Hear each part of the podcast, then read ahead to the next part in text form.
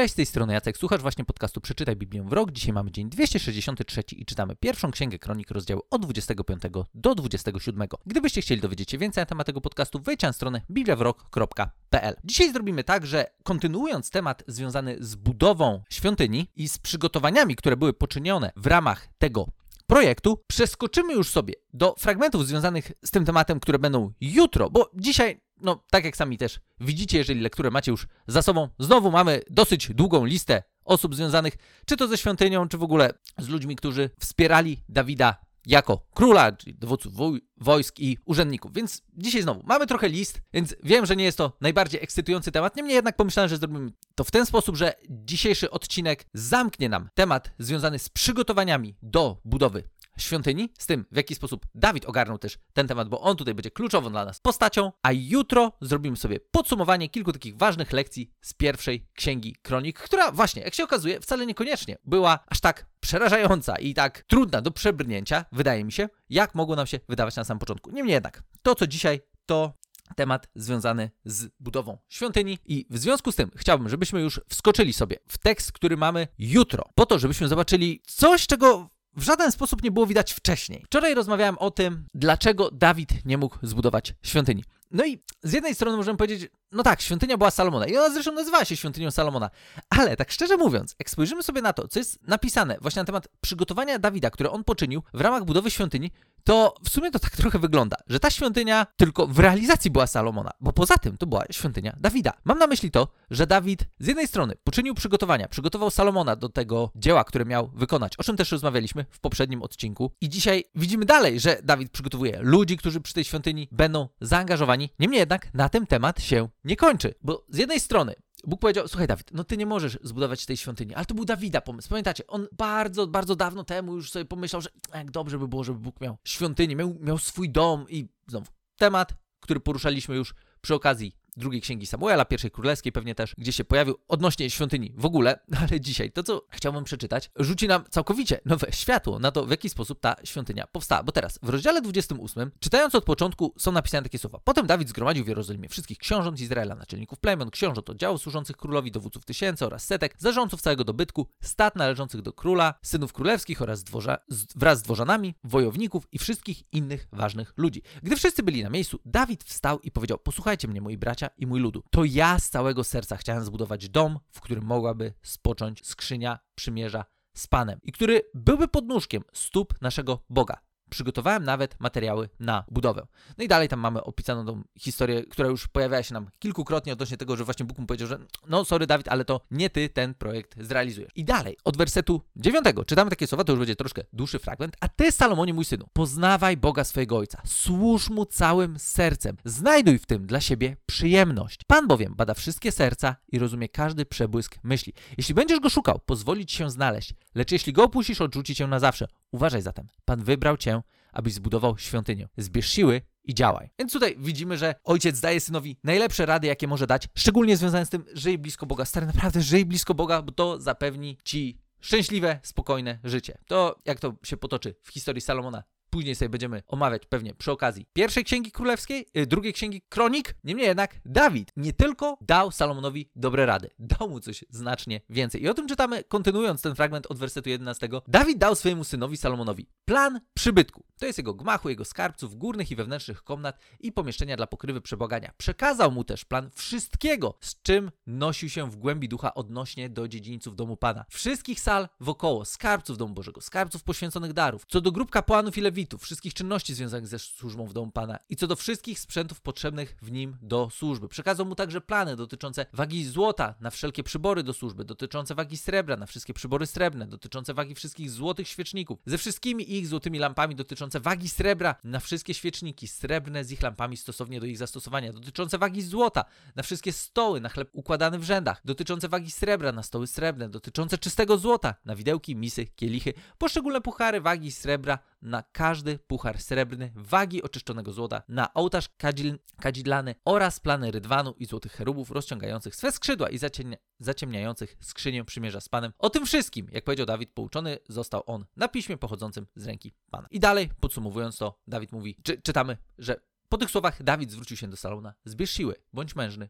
i działaj. Nie bój się, nie ulegaj trwodze, gdyż Pan, mój Bóg, będzie z tobą. On cię nie zawiedzie ani nie opuści. Z nim wykonasz wszystko, co łączy się ze służbą w domu Pana. Specjalnie przeczytałem ten opis w całości, nie zostawiając tutaj żadnych fragmentów, bo z jednej strony wiem, że moglibyście powiedzieć, o matko, co to w ogóle był za tekst. No, w tym tekście widzimy, jak szczegółowo Dawid przygotował wszystko pod świątynię. W zasadzie, kiedy patrzymy na tą świątynię, to trochę to wygląda tak, że Salomon w zasadzie był jedynie gościem, który miał nadzorować budowę, bo on poza tym miał wszystko. Miał plany i to bardzo szczegółowe plany, włącznie z tym, ile wagi złota, srebra było potrzebne do wykonania tam różnych sprzętów czy elementów związanych ze świątynią. Dawid zaprojektował wszystko. Ta świątynia była okazała nie dlatego, że Salomon ją zbudował, tylko dlatego, że Dawid ją zaprojektował.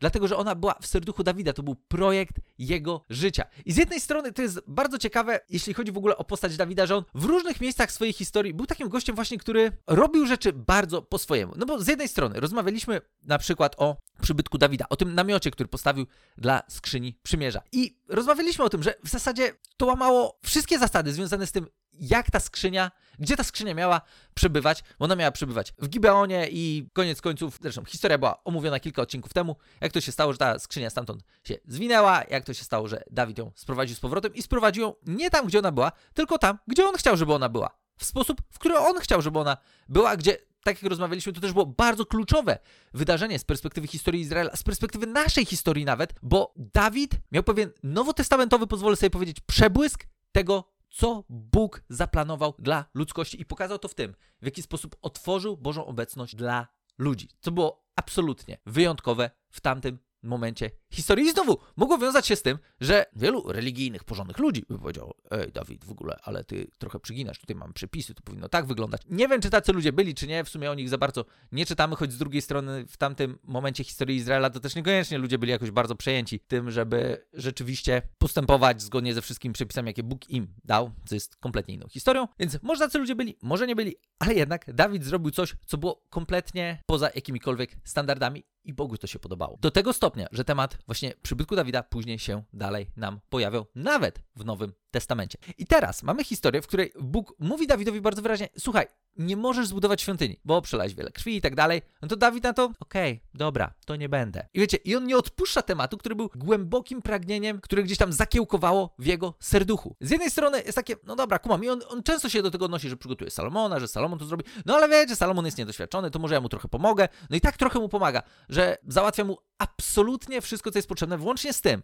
że nie tylko daje mu materiały, nie tylko daje mu kontakty, nie tylko daje mu to wszystko, o czym rozmawialiśmy poprzednio, ale w ogóle mu daje plany świątyni. I patrząc na to z tej perspektywy, możemy tak sobie pomyśleć, jak wyjątkową relację Dawid miał z Bogiem. Bo z jednej strony, wiecie, mogło być tak, że ktoś by powiedział, no dobra, to nie będę. A Dawid mówi tak trochę na zasadzie, no dobra, to nie będę, ale przygotowuje wszystko do tego stopnia, że naprawdę, ja rozumiem, że ta świątynia nazywa się świątynią Salomona i nie ma potrzeby, żebyśmy zmieniali to nazewnictwo, ale sami widzicie, jak bardzo była to świątynia Salomona, kiedy spojrzymy na to, ile Dawid przygotował włącznie właśnie z planami. Dlatego też ten fragment, który dzisiaj przeczytałem, był tak szczegółowy i pozwoliłem sobie nie pomijać niczego, żebyśmy jakby żebyśmy skumali to, co tutaj się wydarzyło. On przygotował wszystko. Dawid przygotował całą świątynię. I Salomon w zasadzie jedynie, no oczywiście bardzo ważny element tego całego tematu, no bo ktoś w końcu musiał tą świątynię postawić, ale właśnie Salomon był tutaj bardziej w roli budowniczego tego, co zaplanował jego ojciec, co jego ojciec sobie wymarzył, tego, jak jego ojciec sobie ją wyobrażał. Co znowu, pewnie gdybyśmy sobie zrobili jakąś, wiecie, analizę tego, jak ta świątynia była zbudowana, co, gdzie było i tak dalej, no to to też mogłoby być coś, co by nam pokazało dużo więcej na temat Dawida, na temat tego, jakie on miał poznanie Boga, w jaki sposób on ją zaprojektował, dlaczego pewne rzeczy były tam, gdzie były i tak dalej, to pokazuje nam, jak wyjątkowym gościem był Dawid w Bożych oczach. Bo w tym wszystkim Bóg nie powiedział, Dawid, Dawid, ej, ej, ej, ale przesadzasz, nie tyle. Tylko wydaje mi się, że to naprawdę w ramach tej relacji, którą Dawid miał ze swoim Bogiem, to mogło być tak, synek, synek, ty, ty jesteś niezły ananas, ale podoba mi się to. Bo nie wiem, dlaczego Bogu miałoby się nie podobać to, co zrobił, da to, co zrobił Dawid. Z jednej strony, okej, okay, faktycznie, nie zbudował świątyni, miał jej nie budować, to nie budował, a z drugiej strony zrobił wszystko, żeby ta świątynia była zbudowana dokładnie tak, jak on chciał, żeby była zbudowana. Co jest bardzo, wydaje mi się, fajnym podsumowaniem też osoby Dawida. On żył tak blisko Boga, że nawet w różnych momentach swojego życia właśnie pozwalał sobie na takie ruchy, które byłyby dosyć niespodziewane, byłyby niestandardowe. Wielu z nas może by tak nie postąpiło, a jednak Dawid znał Boga tak blisko, że wiedział, na co może sobie pozwolić i wiedział, że Bogu będzie to się podobało. Dlatego też Dawid później jest nazywany człowiekiem według Bożego serca. I tak, faktycznie w pierwszej księdze kronik. Nie widzimy tych różnych przypałów, które się przydarzyły Dawidowi za jego życia. Nie widzimy tych wszystkich het związanych z Batrzebą, co było omówione już przy okazji drugiej księgi Samuela. Nie widzimy tych wszystkich perypetii rodzinnych, które były totalnie pokręcone, które też już dawno sobie temu już przeczytaliśmy właśnie w drugiej księdze Samuela. Tam jeszcze w pierwszej księdze, królew... w pierwszej księdze królewskiej też zresztą temat był dalej związany z tym, jak Salomon w ogóle wszedł na tron. To, to też nie było takie proste, jak z perspektywy księgi kronik jest to opisane. Niemniej jednak, właśnie Pierwsza księga kronik, w przeciwieństwie do ksiąg królewskich, czy pierwszej i drugiej księgi Samuela, pierwszej i drugiej księgi królewskiej, ma inny cel. Ona nam pokazuje pewną duchową drogę, jaką Izrael przechodził, buduje duchową tożsamość narodu i jednocześnie pokazuje nam bardzo wartościowe lekcje z życia Dawida, których wcześniej nie przeczytaliśmy. I dlatego, jeżeli byśmy odpuścili sobie księgę kronik, to patrzcie, ile ciekawego materiału by nam umknęło. A tutaj widzimy już taki pełniejszy obraz tego, jak wyjątkową postacią w historii Izraela był Dawid, jak wiele my możemy się nauczyć od samego Dawida. I dlaczego może on być bardzo inspirującą postacią, tym bardziej, że, tak jak to wcześniej wspomniałem, został nazwany człowiekiem według Bożego serca. Bo właśnie, nawet kiedy zgrzeszył, nawet kiedy naprawdę wtopił niesamowicie. To wiedział, jak wrócić do Boga, wiedział, jak odwrócić się od swoich dróg, jak dostrzec swój błąd, przeprosić, doświadczyć Bożego przebaczenia i dalej żyć życiem blisko Boga. Tyle z mojej strony na dzisiaj. Gdybyście mieli jakieś dodatkowe pytania, wejdźcie na stronę bibliawrok.pl bądź możecie też do mnie napisać na adres jacekmałpa.bibliawrok.pl i do usłyszenia w kolejnym odcinku, w którym podsumujemy sobie już pierwszą księgę kronik.